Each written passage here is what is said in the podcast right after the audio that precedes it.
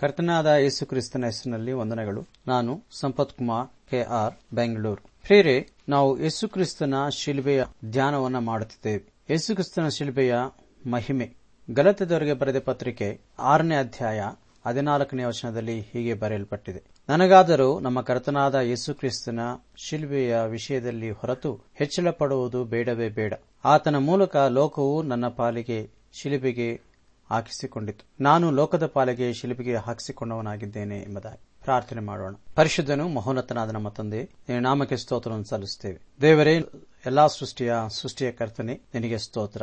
ದೇವ, ನಮ್ಮನ್ನ ಉಂಟು ಮಾಡಿದಷ್ಟೇ ಅಲ್ಲದೆ, ನಮ್ಮ ಬಲಹೀನತೆಯಲ್ಲಿಯೂ, ನಮ್ಮ ಪಾಪಗಳಲ್ಲಿಯೂ ನಮ್ಮನ್ನ ಶಿಕ್ಷಿಸದೆ, ನಮ್ಮನ್ನ ಬಿಡುಗಡೆ ಮಾಡಿ ಪರಲೋಕದಲ್ಲಿಯೂ ಸೇರಿಸುವಂತ ನಿನ್ನ ಅತ್ಯಧಿಕವಾದಂತ ಪ್ರಣಾಳಿಕೆಗಾಗಿ, ನಿನ್ನ ಚಿತ್ತಕ್ಕಾಗಿ ನಿನಗೆ ಸ್ತೋತ್ರವನ್ನು ಸಲ್ಲಿಸುತ್ತೇವೆ. ಯೇಸು ಕ್ರಿಸ್ತನ ಮುಖಾಂತರ ಎಲ್ಲಾ ಮಾನವರನ್ನು ಪರಿಶುದ್ಧರನಾಗಿ ಮಾಡಿ ಪರಲೋಕವನ್ನ ಸೇರಿಸುವಂತಹ ದೇವರೇ, ನಿನಗೆ ಸ್ತೋತ್ರ ಸಲ್ಲಿಸುತ್ತೇವೆ. ಯೇಸು ಕ್ರಿಸ್ತನ ಶಿಲ್ಪೆಯ ಧ್ಯಾನದಲ್ಲಿ ನಿನ್ನ ಆತ್ಮನ ಸಹಾಯವನ್ನು ನಿನ್ನ ವಾಕ್ಯದ ಜ್ಞಾನವನ್ನು ನಮಗನುಗ್ರಹಿಸು ಸುವಾರ್ತೆಯಲ್ಲಿ ನಾವೆಲ್ಲರೂ ರಕ್ಷಿಸಲ್ಪಡುವಂತೆ ಕೃಪೆ ತೋರಿಸು. ಯೇಸುವಿನ ನಾಮದಲ್ಲಿ ಪ್ರಾರ್ಥಿಸಿದ್ದೇವೆ ತಂದೆಯೇ. ಆಮೇನ್. ಪ್ರಿಯರೇ, ಯೇಸು ಕ್ರಿಸ್ತನ ಶಿಲ್ಬೆಯ ವಿಷಯವಾಗಿ ಧ್ಯಾನ ಮಾಡುತ್ತಾ ಇದ್ದೇವೆ. ಯೇಸು ಕ್ರಿಸ್ತನು ಶಿಲ್ಬೆಯಲ್ಲಿ ಮರಣ ಹೊಂದಿದನೆಂಬುದಾಗಿ ಲೋಕದಲ್ಲಿ ಎಲ್ಲರಿಗೂ ಗೊತ್ತುಂಟು. ಆದರೆ ಯಾಕೆ ಎಂಬುದು ಅನೇಕರಿಗೆ ಗೊತ್ತಿಲ್ಲ. ಯೇಸು ಕ್ರಿಸ್ತನ ಶಿಲ್ಪೆಯಲ್ಲಿ ಮರಣ ಹೊಂದಿದ್ದು, ಲೋಕದಲ್ಲಿ ಯಾರು ಹೇಗೆ ಹೇಳಿದರು ಏನೇ ಹೇಳಿದರು ದೇವರ ವಾಕ್ಯವಾದ ಬೈಬಲ್ ಗ್ರಂಥವು ತಿಳಿಸುವ ಸತ್ಯವೇನೆಂದರೆ ಯೇಸು ಕ್ರಿಸ್ತನನ್ನ ಶಿಲ್ಬೆಯ ಮೇಲೆ ಶಿಕ್ಷಿಸಿ ಪ್ರತಿ ಮಾನವನ ಪಾಪಕ್ಕಿರುವಂತಹ ಶಿಕ್ಷೆಯನ್ನು ತೊಲಗಿಸುವಂತದ್ದೇ ದೇವರ ಸಂಕಲ್ಪ. ಯೇಸು ಕ್ರಿಸ್ತನು ಯಜ್ಞದ ಕುರಿಯಾಗಿ ನಮ್ಮ ಪಾಪಗಳ ವಿಮೋಚನೆಗಾಗಿ ಶಿಲ್ಬೆ ಮೇಲೆ ಮರಣವನ್ನು ಹೊಂದಿದನು. ಪ್ರಿಯರೇ, ಆತನ ಶಿಲ್ಪೆ ಮರಣದ ಮುಖಾಂತರ, ಆತನು ಸುರಿಸಿದಂತಹ ಪರಿಶುದ್ಧವಾದ ರಕ್ತದ ಮುಖಾಂತರ, ತಂದೆಯಾದ ದೇವರು ಯೇಸು ಕ್ರಿಸ್ತನಲ್ಲಿ ನಂಬಿಕೆ ಇಡುವ ಪ್ರತಿಯೊಬ್ಬರನ್ನು ಆ ರಕ್ತದಿಂದಲೇ, ಅಂದರೆ ಯೇಸುವಿನ ರಕ್ತದಿಂದಲೇ ನೀತಿವಂತರೆಂದೇ ಎಣಿಸಿ ಪರಲೋಕಕ್ಕೆ ಸೇರಿಸುವಂತವನಾಗಿದ್ದಾನೆ. ಯೇಸು ಕ್ರಿಸ್ತನ ಶಿಲುಬೆಯ ಜಡತ್ವ. ಆತನು ಪೀಡಿಸಲ್ಪಟ್ಟವನು, ಹಿಂಸಿಸಲ್ಪಟ್ಟವನು ಆಗಿದ್ದನು, ಆದರೂ ಆತನು ತನ್ನ ಬಾಯನ್ನು ತೆರೆಯಲೇ ಇಲ್ಲ. ವಧಿಸುವುದಕ್ಕೆ ತರಲ್ಪಡುವ ಕುರಿಮರಿಯಂತೆಯೂ ಉಣ್ಣೆ ಕತ್ತರಿಸುವನ ಮುಂದೆ ಇದ್ದ ಕುರಿಮರಿಯ ಹಾಗೆಯೂ ಆತನು ಮೌನವಾಗಿದ್ದನು. ಹೀಗೆ ಆತನು ಬಾಯನ್ನು ತೆರೆಯಲೇ ಇಲ್ಲ. ಯಶಯನ ಬರೆದ ಗ್ರಂಥ ಐವತ್ಮೂರನೇ ಅಧ್ಯಾಯ ಏಳನೇ ವಚನ. ಹಾಗೂ ಆತನು ಅವರಿಗೆ, ನಾನೇ ಆತನು ಎಂದು ಹೇಳಿದ ಕೂಡಲೇ ಹಿಂದೆ ಸರಿದು ನೆಲಕ್ಕೆ ಬಿದ್ದರು. ಯೋಹಾನನ್ ಬರೆದ ಸುವಾರ್ತೆ ಹದಿನೆಂಟನೇ ಅಧ್ಯಾಯ ಆರನೇ ವಚನ. ಹೌದು ಪ್ರಿಯರೇ, ಆತನು ಹೀಗೆ ಪ್ರಾರ್ಥಿಸಿದನು. ನಾನು ನನ್ನ ತಂದೆಗೆ ಪ್ರಾರ್ಥಿಸಲಾರನೆಂದು ಆತನು ಈಗಲೇ ಹನ್ನೆರಡು ಗಣಗಳಿಗಿಂತ ಹೆಚ್ಚಾದ ದೂತರನ್ನು ನನಗೆ ಕೊಡಲಾರನೆಂದು ನೀನು ನೆನೆಸುತ್ತೀಯೋ? ಎಂಬುದಾಗಿ ಮತ್ತಾಯನ ಬರೆದ ಸುವಾರ್ತೆ ಇಪ್ಪತ್ತ ಆರನೇ ಅಧ್ಯಾಯ ಐವತ್ಮೂರನೇ ವರ್ಷದಲ್ಲಿ ಗಮನಿಸುತ್ತೇವೆ ಹೌದು ಪ್ರಿಯರೇ, ಇದಲ್ಲದೆ ಅವರು ಆತನ ಕಣ್ಣು ಕಟ್ಟಿ ಆತನ ಮುಖದ ಮೇಲೆ ಹೊಡೆದು ಆತನಿಗೆ, ನಿನ್ನನ್ನು ಹೊಡೆದವರು ಯಾರು ಎಂದು ಪ್ರವಾದನೆ ಹೇಳು ಎಂದು ಕೇಳಿದರು.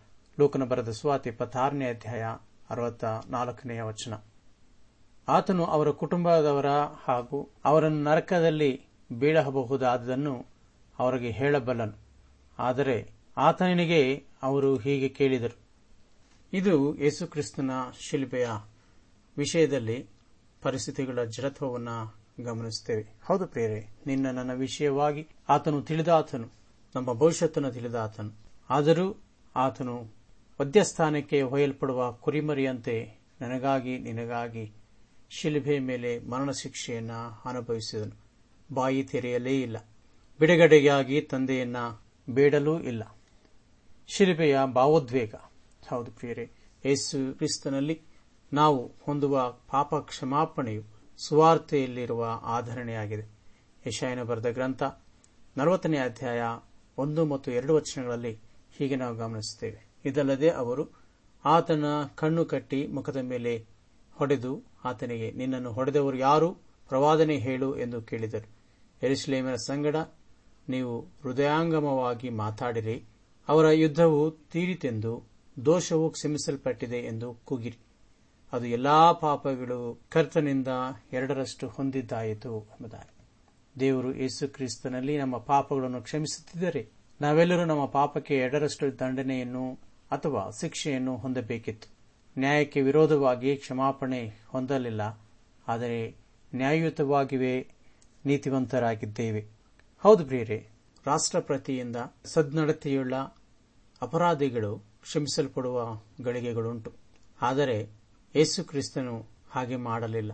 ಅಥವಾ ಯೇಸು ಕ್ರಿಸ್ತನಲ್ಲಿ ದೇವರು ನಮ್ಮ ಒಳ್ಳೆ ನಡತೆಯಿಂದ ನಮ್ಮನ್ನ ಕ್ಷಮಿಸಲಿಲ್ಲ, ಕ್ಷಮಿಸಲಾರನು ಕೂಡ. ವಿಮೋಚನಾ ಕಾಂಡ ಮೂವತ್ತ ನಾಲ್ಕನೇ ಅಧ್ಯಾಯ ಏಳನೇ ವಚನದಲ್ಲಿ ಹೀಗೆ ಬರೆಯಲ್ಪಟ್ಟಿದೆ. ದೇವರು ಸಾವಿರ ತಲೆಗಳವರೆಗೂ ಕರುಣೆ ತೋರಿಸುವಾತನು ದೋಷಾಪರಾಧವನ್ನು, ಪಾಪವನ್ನು ಕ್ಷಮಿಸುವಾತನು ಅಪರಾಧಿಯನ್ನು ನಿರಾಪರಾಧಿ ಎಂದು ಎಣಿಸದವನು, ತಂದೆಗಳ ದೋಷಗಳನ್ನು ಮಕ್ಕಳ ಮೇಲೆಯೂ ಮೊಮ್ಮಕ್ಕಳ ಮೇಲೆಯೂ ಮೂರನೆಯ ಮತ್ತು ನಾಲ್ಕನೆಯ ತಲೆಗಳವರೆಗೂ ವಿಚಾರಿಸುವಾತನು ಎಂದು ಪ್ರಕಟಿಸಿಕೊಂಡನು. ನಾವು ಹೋಮನು ಬರೆದ ಒಂದನೇ ಅಧ್ಯಾಯ ಮೂರನೇ ವಚನದಲ್ಲಿ ಹೀಗೆ ಗಮನಿಸುತ್ತೇವೆ. ಕರ್ತನು ಕೋಪಿಸುವುದರಲ್ಲಿ ನಿಧಾನ ಮಾಡುವ ಆತನಾದರೂ. ಶಕ್ತಿಯಲ್ಲಿ ಮಹತ್ತಾದವನು. ದುರ್ಮಾರ್ಗದವರನ್ನು ಎಷ್ಟು ಮಾತ್ರಕ್ಕೂ ನಿರ್ಮಲರೆಂದು ತೀರ್ಮಾನಿಸದವನು. ಕರ್ತನ ಮಾರ್ಗವು ಸುಳಿಗಾಳಿಯಲ್ಲಿಯೂ ಬಿರುಗಾಳಿಯಲ್ಲಿಯೂ ಉಂಟು. ಮೇಘಗಳು ಆತನ ಕಾಲುಗಳ ದೂತಗಳೇ ಎಂಬುದಾಗಿ. ಹೌದು ಪ್ರಿಯರೇ, ನಾವು ಒಳ್ಳೆಯವರೆಂಬುದಾಗಿ ದೇವರ ನಮ್ಮ, ದೇವರ ನೀತಿಯಲ್ಲಿ ನಾವು ಕ್ಷಮಾಪಣೆಯನ್ನು ಹೊಂದುವುದಿಲ್ಲ. ಆತನ ಕೃಪೆಯಿಂದಲೇ ನಾವು ನೀತಿವಂತರೆಂದು ಎಣಿಸಲ್ಪಡುವರಾಗಿದ್ದೇವೆ ಅಪರಾಧಗಳ ದೆಸೆಯಿಂದಲೂ ಪಾಪಗಳ ದಯಸೆಯಿಂದಲೂ ಸತ್ತಂತಹವರಾಗಿದ್ದ ನಮ್ಮನ್ನು ದೇವರು ಕ್ರಿಸ್ತ ಯೇಸುವಿನಲ್ಲಿ ಬದುಕಿಸಿದನು. ಅಷ್ಟೇ ಅಲ್ಲದೆ ನಾವೆಲ್ಲರೂ ಕೃಪೆಯಿಂದಲೇ ನಂಬಿಕೆಯ ಮೂಲಕ ರಕ್ಷಣೆ ಹೊಂದುವಂತವರಾಗಿದ್ದೇವೆ. ದಾನ ಧರ್ಮಗಳು ಪುಣ್ಯ ಕಾರ್ಯಗಳು ನಮ್ಮನ್ನು ಪಾಪದಿಂದ ಬಿಡುಗಡೆ ಮಾಡಲಾರವು. ಯಾಕೆಂದರೆ ರಕ್ತಧಾರೆ ಇಲ್ಲದೆ ಪಾಪ ಪರಿಹಾರವೂ ಇಲ್ಲ. ಮನುಷ್ಯನು ಹುಟ್ಟಿದ ಮೊದಲುಗೊಂಡು ಪಾಪದಲ್ಲೇ ಹುಟ್ಟಿ, ಪಾಪದಲ್ಲೇ ಬೆಳೆದು ಪಾಪಕ್ಕೆ ತಕ್ಕ ಶಿಕ್ಷೆಯನ್ನು ಹೊಂದುವಂತವನೇ ಹೊರತು ನಮ್ಮ ಒಳ್ಳೆಯ ಕಾರ್ಯಗಳು ಪಾಪಕ್ಕೆ ಪರಿಹಾರವನ್ನು ಉಂಟು ಮಾಡಲಾರ ಪ್ರೇರೆ ಸಿಲುಬೆಯಿಂದ ಆಗುವ ಪ್ರಯೋಜನಗಳೇನು? ನಾವು ಗಮನಿಸೋಣ. ಮೊದಲನೇದಾಗಿ, ಯೇಸುವಿನ ರಕ್ತದ ಮೂಲಕವೇ ದೇವರ ಮುಂದೆ ನಾವು ಒಳ್ಳೆಯವರೆಂದು ಸಮರ್ಥಿಸಲ್ಪಡುತ್ತೇವೆ. ರೋಮಪುರದವರೆಗೆ ಬರೆದ ಪತ್ರಿಕೆ ಐದನೇ ಅಧ್ಯಾಯ ಒಂಬತ್ತನೇ ವಚನ. ಈಗ ನಾವು ಆತನ ರಕ್ತದಿಂದ ನೀತಿವಂತರಾಗಿರಲಾಗಿ, ಮುಂಬರುವ ಕೋಪದಿಂದ ಆತನ ಮೂಲಕ ರಕ್ಷಿಸಲ್ಪಡುವುದು ಮತ್ತು ನಿಶ್ಚಯವಲ್ಲವೇ? ಹೌದು ಪ್ರಿಯರೇ ಯೇಸು ಕ್ರಿಸ್ತನ ರಕ್ತದಿಂದಲೇ ನಾವು ನೀತಿವಂತರಾಗಿ ದೇವರ ಕೋಪದಿಂದ ರಕ್ಷಿಸಲ್ಪಡಬೇಕಾಗಿದೆ. ದೇವರ ವಾಕ್ಯವು ಹೀಗೆ ಹೇಳುತ್ತದೆ. ಎರಡನೇದಾಗಿ, ಯೇಸುವಿನ ಮೂಲಕ ನಮ್ಮ ಪಾಪಕ್ಕೆ ಪರಿಹಾರವಾಗಿ ದೇವರೊಂದಿಗೆ ಸ್ನೇಹ ಸಂಬಂಧದಲ್ಲಿ ನೆಲೆಗೊಳ್ಳುತ್ತೇವೆ. ರೋಮಪುರದವರಿಗೆ ಬರೆದ ಪತ್ರಿಕೆ ಐದನೇ ಅಧ್ಯಾಯ ಹತ್ತನೇ ವಚನ. ವೈರಿಗಳಾಗಿದ್ದ ನಾವು ದೇವರ ಮಗನ ಮರಣದ ಮುಖಾಂತರ ಆತನೊಂದಿಗೆ ಸಮಾಧಾನವಾಗಿದ್ದರೆ ಸಮಾಧಾನವಾದ ನಮಗೆ ಆತನ ಜೀವದಿಂದ ರಕ್ಷಣೆಯಾಗುವುದು ಮತ್ತು ನಿಶ್ಚಯವಲ್ಲವೇ? ಹೌದು ಪ್ರಿಯರೇ, ನಾವು ದೇವರೊಂದಿಗೆ ವೈರಿಗಳಾಗಿದ್ದೇವೆ. ಆದರೆ ಆ ವೈರತ್ವವನ್ನು ಯೇಸು ಕ್ರಿಸ್ತನು ತೆಗೆದುಬಿಟ್ಟು ಪರಿಹಾರ ಮಾಡಿ ದೇವರೊಂದಿಗೆ ಸಮಾಧಾನವನ್ನು ನಮಗೆ ಕೊಡುವಂತವನಾಗಿದ್ದಾನೆ. ಯೇಸು ಕ್ರಿಸ್ತನಲ್ಲಿ ನಾವು ಪಾಪ ಕ್ಷಮಾಪಣೆಯನ್ನು ದೇವರು ಮಾಡಿದಾಗಲೇ ಅದು ಉಂಟಾಗುತ್ತೆ. ಮೂರನೇದಾಗಿ, ನಾವು ಸ್ವೀಕರಿಸಲ್ಪಡುವುದು ದೇವರಿಂದ ಅನುಕೂಲಕರವಾದುದನ್ನು ಹೊಂದುವುದು ಯೇಸುವಿನ ಮರಣದಿಂದಲೇ. ಎಫ್ಎಸ್ದವರಿಗೆ ಬರೆದ ಪತ್ರಿಕೆ ಒಂದನೇ ಅಧ್ಯಾಯ ಆರನೇ ವಚನದಲ್ಲಿ ಈ ರೀತಿ ಬರೆಯಲ್ಪಟ್ಟಿದೆ. ತನ್ನ ಕೃಪಾ ಮಹಿಮೆಯ ಸ್ತುತಿಗಾಗಿ ಆತನು ನಮ್ಮನ್ನು ಆ ಪ್ರಿಯನಲ್ಲಿ, ಅಂದರೆ ಯೇಸು ಕ್ರಿಸ್ತನಲ್ಲಿ ಅಂಗೀಕರಿಸಿದ್ದಾನೆ. ಹೌದು ಪ್ರಿಯರೇ, ನಾವು ಯೇಸು ಕ್ರಿಸ್ತನ ಮುಖಾಂತರವಾಗಿ ದೇವರನ್ನ ಬೇಡಿಕೊಂಡಾಗ, ದೇವರು ಯೇಸು ಕ್ರಿಸ್ತನ ಮುಖಾಂತರವಾಗಿ ತನ್ನ ಮಕ್ಕಳನ್ನಾಗಿ ನಮ್ಮನ್ನು ಅಂಗೀಕರಿಸುವಂತವನಾಗಿದ್ದಾನೆ. ತನ್ನ ಮಕ್ಕಳಾಗುವ ಅಧಿಕಾರವನ್ನು ನಮಗೆ ಕೊಡುವಂತವನಾಗಿದ್ದಾನೆ. ನಾವು ಅಳವಡಿಸಲ್ಪಟ್ಟದ್ದು ಹೇಗೆ ಅಂತ ಹೇಳಿದರೆ ನರಕದಿಂದ ದೇವರ ಮಕ್ಕಳಾಗಿ ಹೊಂದಿಕೊಳ್ಳಲ್ಪಟ್ಟದ್ದು ಆತನ ಮರಣದಿಂದಲೇ. ಅಂದರೆ ಯೇಸು ಕ್ರಿಸ್ತನ ಮರಣದ ಮುಖಾಂತರ ನಾವು ನರಕದಿಂದ ಬಿಡಿಸಲ್ಪಟ್ಟು ದೇವರ ಮಕ್ಕಳಾಗಿ ಅಳವಡಿಸಲ್ಪಟ್ಟವರಾಗಿದ್ದೇವೆ. ಗಲತದವರಿಗೆ ಬರೆದ ಪತ್ರಿಕೆ ನಾಲ್ಕನೇ ಅಧ್ಯಾಯ ಐದನೇ ವಚನದಲ್ಲಿ ಹೀಗೆ ಗಮನಿಸುತ್ತೇವೆ. ನ್ಯಾಯ ಪ್ರಮಾಣಾಧೀನರನ್ನು ವಿಮೋಚಿಸುವುದಕ್ಕೂ ನಾವು ದತ್ತುಪುತ್ರರ ಸ್ವೀಕಾರವನ್ನು ಹೊಂದುವಂತೆಯೂ ಯೇಸು ಕ್ರಿಸ್ತನನ್ನ ದೇವರು ಕಳಿಸಿಕೊಟ್ಟನು ಹೌದು ಪ್ರಿಯರೇ, ನಾವು ದೇವರ ಮಕ್ಕಳಾಗುವುದಕ್ಕಾಗಿಯೇ ದೇವರು ತನ್ನ ಮಗನನ್ನ, ಅಂದರೆ ಯೇಸು ಕ್ರಿಸ್ತನನ್ನ ಈ ಲೋಕಕ್ಕೆ ಕಳಿಸಿಕೊಟ್ಟು ಶಿಲ್ಬೆ ಮೇಲೆ ಒಪ್ಪಿಸಿಕೊಟ್ಟನು. ಹಾಗೂ ನಾವು ಬಿಡುಗಡೆ ಮಾಡಲ್ಪಡುವುದು, ಪಾಪದ ದಂಡನೆಯಿಂದ ಕೊಳ್ಳಲ್ಪಡುವುದು ಯೇಸುವಿನ ಮರಣದಿಂದಲೇ. ಹೌದು ಪ್ರಿಯರೇ, ಪ್ರತಿಯೊಬ್ಬ ಮನುಷ್ಯನು ಪಾಪದ ದಂಡನೆಯಿಂದ ಬಿಡಿಸಲ್ಪಟ್ಟು ದೇವರಿಗೆ ಮಕ್ಕಳಾಗುವುದಕ್ಕಾಗಿಯೇ ದೇವರು ಯೇಸುವನ್ನು ಶಿಲ್ಬೆಯ ಮರಣಕ್ಕೆ ಒಪ್ಪಿಸಿದನು. ಒಂದನೇ ಪೇತ್ರ ಒಂದನೇ ಅಧ್ಯಾಯ ಹದಿನೆಂಟನೇ ವಚನದಲ್ಲಿ ಹೀಗೆ ಬರೆಯಲ್ಪಟ್ಟಿದೆ. ನಿಮ್ಮ ತಂದೆಗಳಿಂದ ಕಲಿತುಕೊಂಡ ಸಂಪ್ರದಾಯದ ವ್ಯರ್ಥವಾದ ನಡವಳಿಕೆಯಿಂದ ನಿಮಗೆ ಬಿಡುಗಡೆಯಾದದ್ದು ನಶಿಸಿ ಹೋಗುವ ಬೆಳ್ಳಿ ಬಂಗಾರದಿಂದ ಅಲ್ಲ. ಹೌದು ಪ್ರಿಯರೇ, ಅನೇಕರು ನಂಬುವ ಹಾಗೆ ದಾನ ಧರ್ಮಗಳು ಪುಣ್ಯ ಕಾರ್ಯಗಳು ನಮ್ಮನ್ನ ನರಕದಿಂದ ಅಥವಾ ನರಕದ ಶಿಕ್ಷೆಯಿಂದ ಪಾಪದ ತೀರ್ಪಿನಲ್ಲಿ ಬಿಡುಗಡೆ ಮಾಡುತ್ತವೆಂಬುದಾಗಿ ಹೇಳಿ. ಸುವಾರ್ತೆಯನ್ನ ಅರಿಯದವರು ಯೇಸುಕ್ರಿಸ್ತನ ಶಿಲ್ಬೆ ಮರಣವನ್ನ ತಿಳಿಯದವರು ನಂಬಿ ಮತ ಅಂಧಕಾರದಲ್ಲಿ ನಡೆಯುವವರಾಗಿದ್ದಾರೆ ಯಾವ ಮತವೂ ಕೂಡ ಮನುಷ್ಯನನ್ನು ಬಿಡಿಸಲಾರದು. ಯಾವುದೇ ಒಳ್ಳೆ ಕಾರ್ಯಗಳು, ದಾನ ಧರ್ಮಗಳು, ಪುಣ್ಯ ಕಾರ್ಯಗಳು, ಬೆಳ್ಳಿ ಬಂಗಾರದ, ಬಂಗಾರವು ನಮ್ಮ ನೇಮ ನಿಷ್ಠೆಗಳು ದೇವರ ಮುಂದೆ ನಮ್ಮನ್ನ ನೀತಿವಂತರೆಂದು ಮಾಡಲಾರವು. ಆದ್ದರಿಂದಲೇ ಇಲ್ಲಿ ನಾವು ನೋಡುವಂತೆ ತಂದೆಗಳಿಂದ ಕಲಿತುಕೊಂಡ ಸಂಪ್ರದಾಯ ವ್ಯರ್ಥವಾದ ನಡವಳಿಕೆ ನಮ್ಮನ್ನು ಬಿಡುಗಡೆ ಮಾಡಲಾರದು. ಹಾಗೂ ನಾವು ತೊಳೆಯಲ್ಪಡುವುದು ಅಥವಾ ಶುದ್ಧರಾಗುವುದು, ಅಂದರೆ ದೇವರ ದೃಷ್ಟಿಯಲ್ಲಿ ನಮ್ಮ ಎಲ್ಲಾ ಪಾಪಗಳು ಇಲ್ಲದೆ ಹೋಗುವುದು ಯೇಸುವಿನ ಮರಣದಿಂದಲೇ ಪ್ರಕಟಣೆ ಗ್ರಂಥ ಒಂದನೇ ಅಧ್ಯಾಯ ಐದನೇ ವಚನ. ಆತನು ನಮ್ಮನ್ನು ಪ್ರೀತಿಸಿ ತನ್ನ ಸ್ವಂತ ರಕ್ತದಿಂದ ನಮ್ಮನ್ನು ನಮ್ಮ ಪಾಪಗಳಿಂದ ತಳೆದನು. ಹೌದು. ತನ್ನ ಸ್ವಂತ ರಕ್ತದಿಂದ ನಮ್ಮನ್ನ ತೊಳೆದು ಶುದ್ಧಿ ಮಾಡುವಂತವನಾಗಿದ್ದಾನೆ. ಹಾಗೂ ನಾವು ಶುದ್ಧೀಕರಿಸಲ್ಪಡುವುದು ಅಥವಾ ದೇವರ ಮುಂದೆ ನಾವೆಲ್ಲ ನಿಶ್ಚಯವಾಗಿ ಶುದ್ಧರಾಗುವುದು ಯೇಸುವಿನ ಮರಣದಿಂದಲೇ. ಹೌದು ಪ್ರಿಯರೇ, ಹಿಬ್ರಿಯರಿಗೆ ಬರೆದ ಪತ್ರಿಕೆ ಹತ್ತನೇ ಅಧ್ಯಾಯ ಹತ್ತನೇ ವಚನದಲ್ಲಿ ಹೀಗೆ ನಾವು ಓದುತ್ತೇವೆ. ಏಸು ಕ್ರಿಸ್ತನು ಒಂದೇ ಸಾರಿ ಎಂದೆಂದಿಗೂ ಅರ್ಪಿಸಿದ ತನ್ನ ದೇಹದ ಮೂಲಕ ಆತನ ಚಿತ್ತದಿಂದ ನಾವು ಶುದ್ಧರಾಗಿದ್ದೇವೆ. ಹೌದು ಪ್ರಿಯರೇ ನಮ್ಮಷ್ಟಕ್ಕೆ ನಾವು ಶುದ್ಧರಾಗುವುದಿಲ್ಲ. ದೇವರ ಚಿತ್ತದಲ್ಲಿ ಯೇಸು ಕ್ರಿಸ್ತನ ಮುಖಾಂತರ ನಮ್ಮನ್ನು ಶುದ್ಧಿ ಮಾಡುವಂತವನು ಆಗಿದ್ದಾನೆ. ಅಷ್ಟೇ ಅಲ್ಲದೆ, ಆತನೇ ನಮಗೆ ಯಜ್ಞವಾಗಿದ್ದಾನೆ. ಅಂದರೆ ಯೇಸು ಕ್ರಿಸ್ತನ್ ಸಮಾಧಾನದ ಬಹುಮಾನದ ಯಜ್ಞವಾಗಿದ್ದಾನೆ. ರೋಮಪುರದವರೆಗೆ ಬರೆದ ಪತ್ರಿಕೆ ಐದನೇ ಅಧ್ಯಾಯ ಹನ್ನೊಂದನೇ ವಚನದಲ್ಲಿ ನಾವು ಗಮನಿಸುತ್ತೇವೆ. ಒಬ್ಬನು ದೇವರೊಂದಿಗೆ ಸಮಾಧಾನಗೊಳಿಸುವುದು ಅಥವಾ ದೇವರೊಂದಿಗೆ ಶಾಂತವಾಗುವಂಥದ್ದು ಯೇಸುವಿನ ಮರಣದಿಂದಲೇ ರೋಮಪುರದವರೆಗೆ ಬರೆದ ಪತ್ರಿಕೆ, ಮೂರನೇ ಅಧ್ಯಾಯ ಇಪ್ಪತ್ತೈದನೇ ವಚನ. ಆತನು ತನ್ನ ರಕ್ತದ ಮೂಲಕ ನಂಬಿಕೆ ಇದ್ದವರಿಗಾಗಿ ಪ್ರಾಯಶ್ಚಿತ್ತವಾಗಬೇಕೆಂದು ದೇವರು ಈತನನ್ನು ಮುಂದಿಟ್ಟನು. ದೇವರು ಹಿಂದಿನ ಕಾಲದ ಪಾಪಗಳನ್ನು ಸಹಿಸಿಕೊಂಡಿರಲಾಗಿ ತನ್ನ ನೀತಿಯನ್ನು ಈಗಿನ ಕಾಲದಲ್ಲಿ ಹೀಗೆ ತೋರಿಸಿ ತಾನು ನೀತಿವಂತನಾಗಿಯೂ ಯೇಸುವಿನಲ್ಲಿ ನಂಬಿಕೆ ಇಡುವವರನ್ನು ನೀತಿವಂತರೆಂದು ನಿರ್ಣಯಿಸುವವನಾಗಿಯೂ ಪ್ರಸಿದ್ಧಿಪಡಿಸಿಕೊಂಡನು. ಹೌದು ಪ್ರಿಯರೇ, ಯೇಸು ಕ್ರಿಸ್ತನಲ್ಲಿ ನಂಬಿಕೆ ಇಟ್ಟಾಗ ಪಾಪದಿಂದ ಪ್ರಾಯಶ್ಚಿತ್ತವಾಗುವುದು ದೇವರ ಚಿತ್ತ. ಅದರಿಂದ ಯಾವನಾದರೂ ಯೇಸು ಕ್ರಿಸ್ತನ ನಂಬಿಕೆ ಇಟ್ಟಿದರೆ ಅವನ ಹಿಂದಿನ ಪಾಪಗಳು ದೇವರು ಸಹಿಸಿಕೊಂಡು ಶಿಲ್ಬೆ ಮೇಲೆ ಶಿಕ್ಷೆಯನ್ನ ಹೊಂದಿದನು.